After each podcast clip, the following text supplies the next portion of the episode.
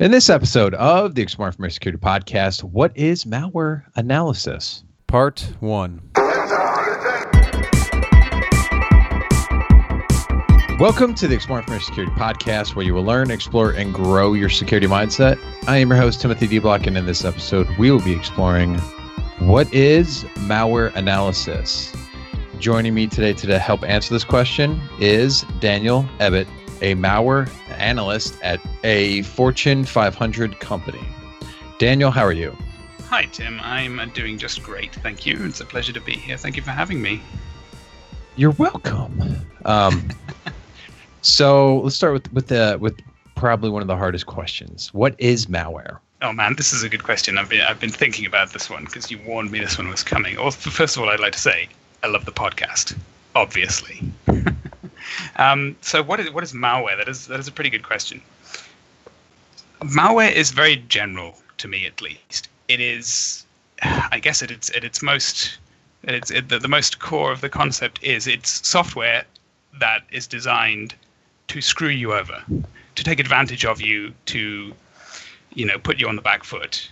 It could be to cause it could be to cause destruction. It could be to mess with your files or break your computer or brick your device, or it could be designed to sit there in the background and steal credentials and log your keystrokes and somehow uh, give an attacker an advantage over you or your company.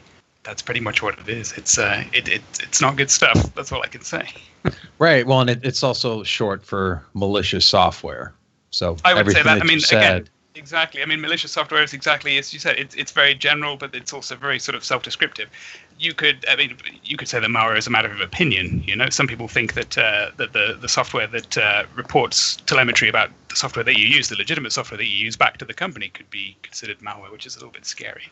But uh, yeah, in general, malware viruses it's designed to cause destruction, designed designed to wipe files out, designed to uh, report information that you want to keep secret to attackers. Um, yeah. So, what are some examples of malware. So you've already said viruses. What, yeah, what else? There are lots of different kinds. There are lots of different kinds. Um, I'm trying to think back through the history of, of interesting malware samples. Um, in the past, we used to see, uh, well, I guess we still see a lot, a lot of samples like this, but we used to see things like worms that would spread through emails, and I'm sure you you remember the uh, the, the worm-like behavior of the. Uh, I'm trying to remember now. WannaCry? Um, That's a pretty recent example. That's a pretty recent example. I was trying to get back a little bit, but yeah, sure. Well, we can talk about WannaCry. We can talk about the elephant in the in the room recently, um, the malware that's been spreading through the SMB exploits. Um, so WannaCry is is a, is a ransomware sample. It's it's kind of an interesting sample um, in that it, it it encrypts files on people's machines, but it also has a worm-like ability to spread through uh, a recently patched exploit um, in SMB in recent versions of Windows. Uh, but interestingly, I don't think Windows 10 was affected by the SMB exploit. But it would still encrypt your files if you ran the sample. Yeah. Did you uh, did you get your hands on a WannaCry sample? I did. I did get my hands on a WannaCry sample. Um, it was exciting to play with. Luckily, I managed to not detonate it in uh, my corporate environment. But yes, I got to a sample and that's what my job is right? I get to i get to find these samples and i get to play with them. And the reason that i get to play with them is because i want to find out what's distinctive about these samples. I want to find out uh, what is interesting about the software what separates it from other software uh, for the purposes of detecting it. If i can figure out what is special about a piece of software maybe it maybe it uh, makes some interesting network calls. Maybe it uh, makes specific system calls that i could detect. Uh, if i can fingerprint it essentially then i can create IOCs, indicators of compromise. I can create I can create ways to find this sample running uh, on computers, which is very useful. Um, antivirus isn't perfect, but that's kind of what antivirus is designed to do, right? It's, uh, it collects up signatures and collects up behavioral information and watches for it on a computer, uh, deleting files as necessary or stopping processes if it finds something that's suspicious. Um, but you mentioned WannaCry. When uh, when samples are, pr- are very new, antivirus is not going to help you very much because it doesn't know about it. It doesn't have a signature created yet. So, what are you looking for usually when you're doing malware analysis? So, as I said, what I'm most interested in in a, a, corporate malware analysis type setting is I'm interested in discovering ways that I can detect these these malware samples running on endpoints on computers.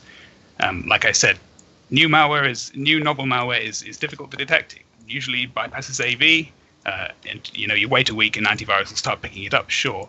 But manual analysis steps in where automated detection techniques fail us, or when, like I said, samples are too new to perhaps be detected. And there there are there are newer uh, detection techniques. There are companies who purport to do things like heuristic detection or machine learning type techniques to separate good from bad at runtime without using um, without using signatures.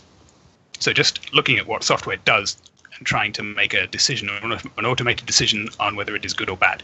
For example, uh, a way that uh, let's see, I'm, I'm I'm making stuff up here, but an interesting way that you might be able to detect uh, ransomware, for example, is you could look at processes um, that are trying to that are reading a lot of files off disk, maybe changing the first parts of the file, or maybe changing the whole file and then writing it back to disk, or mass file renames, mass file writes, mass file deletions, things like that. They're suspicious behaviors that you could automatically discover. And there's some software that tries to do that. Um, and it has to varying degrees of success. I'm sure great degrees of success if you were to ask the people who own the companies that make this software. But there is definitely still a place for manual analysis, which is why people like me have a job, which I think is pretty good. right. So, so are you looking for like any IPs or callbacks, things like oh, that? So, the specific things that I would look for, I would look for basic things like telltale file names, even just names of files that get dropped on disk by a sample perhaps hashes of those files that get dropped on disk by a sample. Of course, hashes and fingerprints of the files themselves of the of the involved samples. Although file hash is very easy to change, sometimes the sample can change its hash very easily, etc., etc. Um, but I'm absolutely looking for network indicators like IP addresses that it contacts, that a sample might try to contact, domains, URLs that, are, that it might try to contact, interesting HTTP gets or HTTP posts that a sample might try to make, um, things of that nature, things that we can detect en masse from machines across an enterprise in order to build detections for them. So that's how I get a lot of my samples too. We see strange behavior, we manually identify strange behavior um, on a on a particular machine, and then maybe I'll take a sample of, of the program of the executable that's making that's causing this strange behavior. And if it, if we can determine that it is malware, we will be able to make these signatures and watch for these strange domains that get contacted, or watch for these strange IPs that get contacted, or watch for these strange files that get dropped, these distinctive things. Um, in some cases, you can even fingerprint software based on the system calls that it makes. Um, there's pretty unlimited detail that you could go into. So where else can you get your samples? You've already talked about internal. Like if you, if you have a computer that gets it, obviously you have that's a great candidate to pull a sample from there. But where else would you pull samples? So it, where you pull samples from very much depends on your goals. But there are many things that you could do. For example, if you have an expensive subscription, you can download things straight from VirusTotal, which is one way of finding interesting things to, to analyze. Although stuff on VirusTotal is obviously on VirusTotal, so it's already been analyzed to a certain extent. Um, other things you can do if you want to acquire novel samples is you can just go to shady websites. You can you can hit up all, you can hit up all the Russian forums and download all the attachments that people have put on their on their vBulletin posts and things like that. Um, another thing that is reasonably common, even in the in, even in, in in the industry, is to set up honeypots. That is systems on the internet that are uh, that have purposeful vulnerabilities, so that you can collect interesting samples. For example, you might even just put a machine on the internet that has OpenFTP and see what people upload to it, or see what gets automatically upload to, uploaded to it. Or you could put a machine on the internet with this recent uh, SMB exploit and see if anybody tries to infect it with DoublePulsar and drop binaries on it. And of course, you can because you you control this box and you know that it's going to be connected to, and sh- people are going to do shady things with it. You can record everything that happens on it. So you have to design these honeypots very carefully. But there are various open source projects that make that a little bit easier too. Um, so yeah, a honeypot is is a little bit of a scary way to collect samples. You know, the safety is very much off, but if you know what you're doing, um, it can be an interesting way to get new stuff, fresh stuff, stuff that isn't in antivirus, stuff that's novel, stuff that no one has seen before. So at this point, I think we should dive into kind of the environment and how you would handle a sample. Because as you mentioned, you want to be very careful with it so you don't infect your entire organization with with ransomware. So That's what, exactly what, right. What is your environment set up for malware analysis? Oh, so there are there are many parts. So I I first I'll first talk about automated sandboxes. So an automated sandbox is an automatic way to gain to, to run a sample and gain some telemetry from it. Um, there's uh, there are various solutions, both commercial and free, um, and uh, an open source solution that I like is called Cuckoo Sandbox, uh, which is basically a setup a setup where you have a Windows VM, you prepare a Windows VM to run samples, and you uh, install Cuckoo's little Python agent on the machine, which records a bunch of telemetry. It records what system calls are made by different by by the sample that you give it. Um, it records files that are dropped on the disk. It can take screenshots because some sometimes malware can can cause interesting things to happen on the screen. For example, a ransom note might be displayed um, in the case of certain ransomware. Um, and so you give Cuckoo the sample. You give it an executable, and it'll it'll spin up this VM that you've snapshotted, and it will run the sample, and it will collect its telemetry, and then it will destroy the VM afterwards. Um, but it will keep, and it will write for you a very nice report, and it will capture all of this inf- all of this interesting information about what the sample did. So what system calls it made, what files it dropped, what URLs it tried to access. Uh, I believe it captures the PCAP of all the network activity, stuff like that, and it's very configurable, and I like it a lot. So automated sandboxes are nice because they can give you a quick uh, a really quick snapshot of what this software is. Is it even malware? Sometimes you get a sample and you don't even know if it's malware. Maybe it's something legitimate. So the sandboxes are nice, but they only get you so far. It's only only so much can be gleaned from from running a sample and collecting automated telemetry. Um, there are many cases of, of, of, malware samples that try to detect when they're running in a sandbox as well, sometimes just in a virtual environment in general, and then maybe they won't do anything or they'll quit immediately. They'll try to evade the sandbox uh, so that the analyst who's watching the report might think that it's that it's benign, when in fact it is not. so the next step after doing the automated analysis is to manually analyze this sample, uh, for which you must prepare an environment, as you said. So the way that I do it, I can't. Everybody does it slightly differently, I think, but we can also all agree on on common features like having a separate machine that you use to do this. Personally, I have a separate machine that's on a completely separate network with a separated internet connection that is just for malware analysis. So even if even if a sample does escape my sandbox and access my internet connection, nothing else is on my internet connection, so I should be pretty safe there. So I have a machine. Um, I also have a hypervisor that's on the same network, and my, my VM setup is, is sort of is evolved a little bit uh, over the, the 18 months or so that I've been at this. I'm pretty new at this. I should uh, I should note. Um, but my setup is essentially to have a Windows VM with one NIC that is only connected to a Linux VM that has two NICs, one of which goes to the Windows VM, the other of which goes to my workstation uh, and the internet. So, the, it, we're sort of putting a Windows VM behind a Linux VM so that it can't directly access the internet, but I can access it so I can inject samples. If I want to, I can configure the Linux machine as a little router so that I can have the sample access the internet if necessary. So I have many layers uh, between me and, and live malware, uh, which is always good. And on this Windows VM is installed all, all of the tools that I will talk about shortly. Um, but yeah, some cases, essentially, you want to be flexible. You want to be able to to recreate different environments uh, as your needs change, as different sizes. For, for example, I might find a sample that I know needs an Active Directory environment, so I could make one immediately and easily or I might know that a sample needs an internet connection, so I can give it one, and I can record PCAPs of all of the connect all of the connections that it makes. Um, full PCAPs are nice. full telemetry is nice. Full PCAPs are nice. Um, so on the Windows VM, I have a bunch of tools, and again, you ask different. You ask everybody in the industry. You ask different malware analysts. Everyone will use slightly different tools. Um, so I guess we're getting into exactly how you analyze a sample. This is well, well, and before we jump there, uh, there is yeah. one question that's kind of yeah. burning or picking at me is is how do you actually get the malware into the sandbox? Do you Aha, so you you do have to handle obviously you have to handle a sample on your workstation, on your, your top level workstation at some point. And the way that I stay safe when I'm doing that is I use a Linux machine. I don't, I don't right, but I mean maybe I'm oversimplifying a little bit, but like, do you just like put it on a USB stick and then like if you pulled it from a machine from you know uh, in your environment, or do you go just click on stuff, or is it both? So it depends on the sample. If the sample is being hosted on the internet, it's easy to download using a using a Linux machine, for example, or indeed a Windows machine. It doesn't really matter as long as you're sure that it's not going to execute, right? Um, you can download a sample off the internet if you know it's being hosted somewhere. But if I find a sample in our corporate environment, most often, um, I would compress it and encrypt it and put it on a USB stick. And the the the, the the industry standard, the meme that you see throughout the industry is to create an encrypted zip file with the password infected. um, a lot of automated sandbox solutions will accept a sample in that format, which is kind of interesting. Um, but encrypting and compre- compressing and encrypting a sample is a pretty safe way to move it around sensitive systems.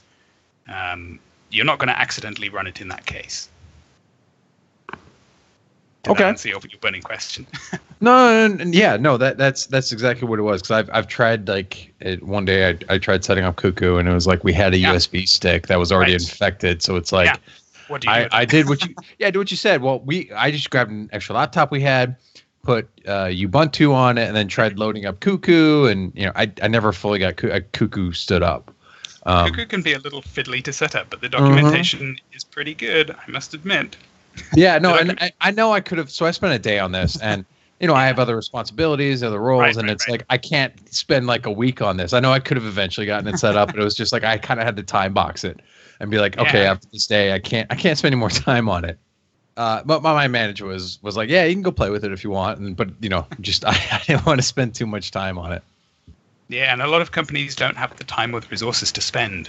Uh, at, at, least if you're not a, you know, if you if you're not a, a computer security company in particular, if you're not an antivirus company, uh, if you're not an IR company, uh, if you are a company that has lines of business and you just happen to have a security department, I don't often see a company that has specific reverse engineering um, roles, which is is kind of interesting. But big enough companies will.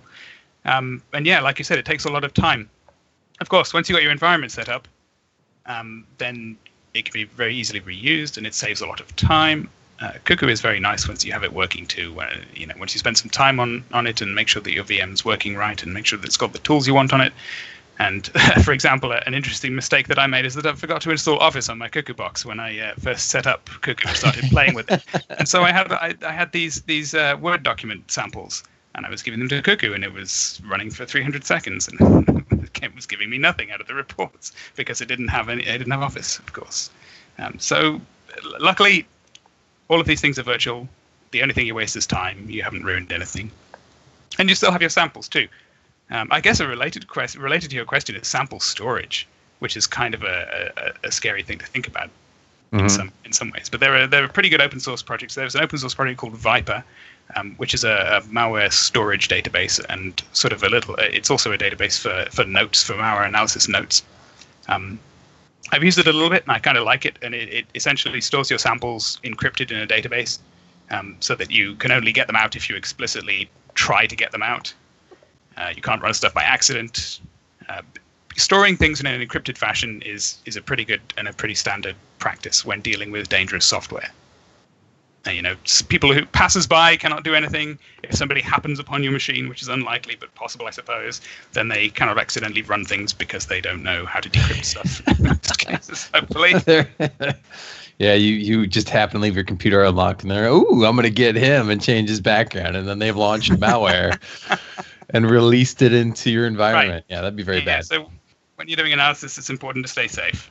Um, yeah, it would be it would be very bad. I agree with you. Yeah, yeah. So so uh, so now yes, let's get into some of the other tools that you recommend for malware analysis. So the tools I'm, I'm going to try and I'm going to meander through my process that I take when I manually analyze a sample, and hopefully I will try to remember to mention all of the tools that I use. It's very situational though. So let's think about the different kinds of samples that we get. A lot of samples that I see in, in the enterprise that I that I work in are Office documents, uh, Office macro malware. And so there are a lot of specialized tools for for looking into and for introspecting into Word documents and Excel documents, things with macros, right? Macros are the problem with Microsoft Office. You can run Visual Basic inside of them. You can run arbitrary code. It can call to the internet. It can call. It can make underlying Windows COM calls. It can do crazy stuff and Office is scary for that reason. And that, I mean, I'm sure you've seen a lot of advice on the internet for if you if you run a company is to disable forcibly disable Office macros, uh, but sometimes that's not feasible. Sometimes the business needs them, so it can be a little bit scary. So tools that I use when dealing with Office macros, um, there are several different formats that Microsoft has gone through has gone through through over the years. Um, the older document formats can be basically all, all of these document formats can be can be read with with various tools but some of the newer formats are basically just compressed archives that you could manually decompress um, just unzipping them essentially um, a tool that i really like is called office parser it's a little python script and it will show you all of the different streams within a within a document within an office document so it will show you any embedded fonts. It will show you all of the embedded data. It will also show you embedded OLE objects, which basically could be anything. Um, it could be a binary, it could be a picture, it could be lots of different things, and it will also export for you the any embedded macros, any embedded Visual Basic projects. And Office malware is kind of interesting because it has to be Visual Basic. It's a script. The code is there. Uh, it's not often so. Some, for example, with binary malware, you can't get the original code. You don't have access to the source code in most cases. But with Office malware, you have to have access to the source code because that's how it's run.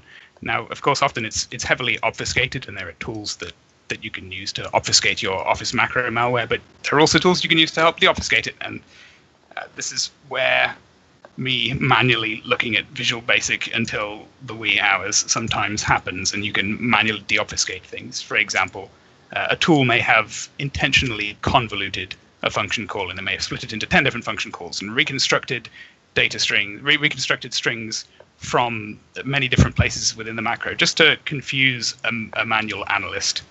Um, but through a lot of staring at ridiculous code and renaming functions that have 100 character long names and things like that, you can sort of you can see what you can see what what the Office macro is trying to do. Um, and of course, you have the option of running it and examining what it does. Uh, and because it's an Office macro again, you can breakpoint it as if you as, as if you were you were debugging a program with for which you had the source code with a debugger. You can stop it running and look at variables. So usually they are not insoluble and they are they don't stand up to a whole lot of uh, of, of investigation. Especially if you're experienced, they shouldn't pose too much uh, of a of a challenge. And I say that, and I'm a little scared to say that because sometimes they can be really complicated. Um, but I really like Office Parser. Like I said, I really like Office Parser. It decompresses things and and uh, demangles things out of Office documents for you to see. It emits Visual Basic code and it emits um, OLE objects, uh, leaving you with more samples to look at. So another big class of malware is PDF junk. And a lot of these, a lot, a lot of, I should say, the vector for a lot of these things, especially Office documents and PDFs, um, is phishing emails we get a lot of junk into our into our inboxes, as I'm sure you do. Um, and sometimes it's PDF. And there is a really nice tool that I really, really like that I haven't dug up the, the link for, and I vaguely remember it being hard to find, called PDF Stream Dumper, which I really like. It is a Windows application, it is a GUI application, um, it is a little bit gross to use, uh, but I haven't found a PDF that it can't read yet, which is kind of cool. A lot of the time, with these little tools that you find on GitHub that will help you introspect Office documents or look at PDFs, sometimes they'll work some of the time, or they'll work most of the time. But sometimes they might, if they if you encounter a newer version of a PDF document or a newer version of a Word document or something like that, uh, these tools can't handle the formats, which is always a bit of a disappointment. But there are always other ways to do things. So PDF Stream Dumper I really like. It will it shows you what makes up a PDF, be it embedded fonts, be it the document itself, the, the text of the document. Um, it will show you embedded JavaScript. It will show you embedded objects. It, it's really cool. So it lets you see what is inside a PDF. It lets you see if there's any embedded code in particular. Although a lot of the time I see PDFs that just have links to the internet in them, right? They entice you to click on a link. And that will do it for part one. Hopefully you learned something. Feedback is welcome at timothy.deblock at gmail.com or on Twitter at Timothy De Block. Show notes can be found at timothydeblock.com forward slash EIS. If you enjoyed the show, share it with others and rate it on iTunes. Have a good one.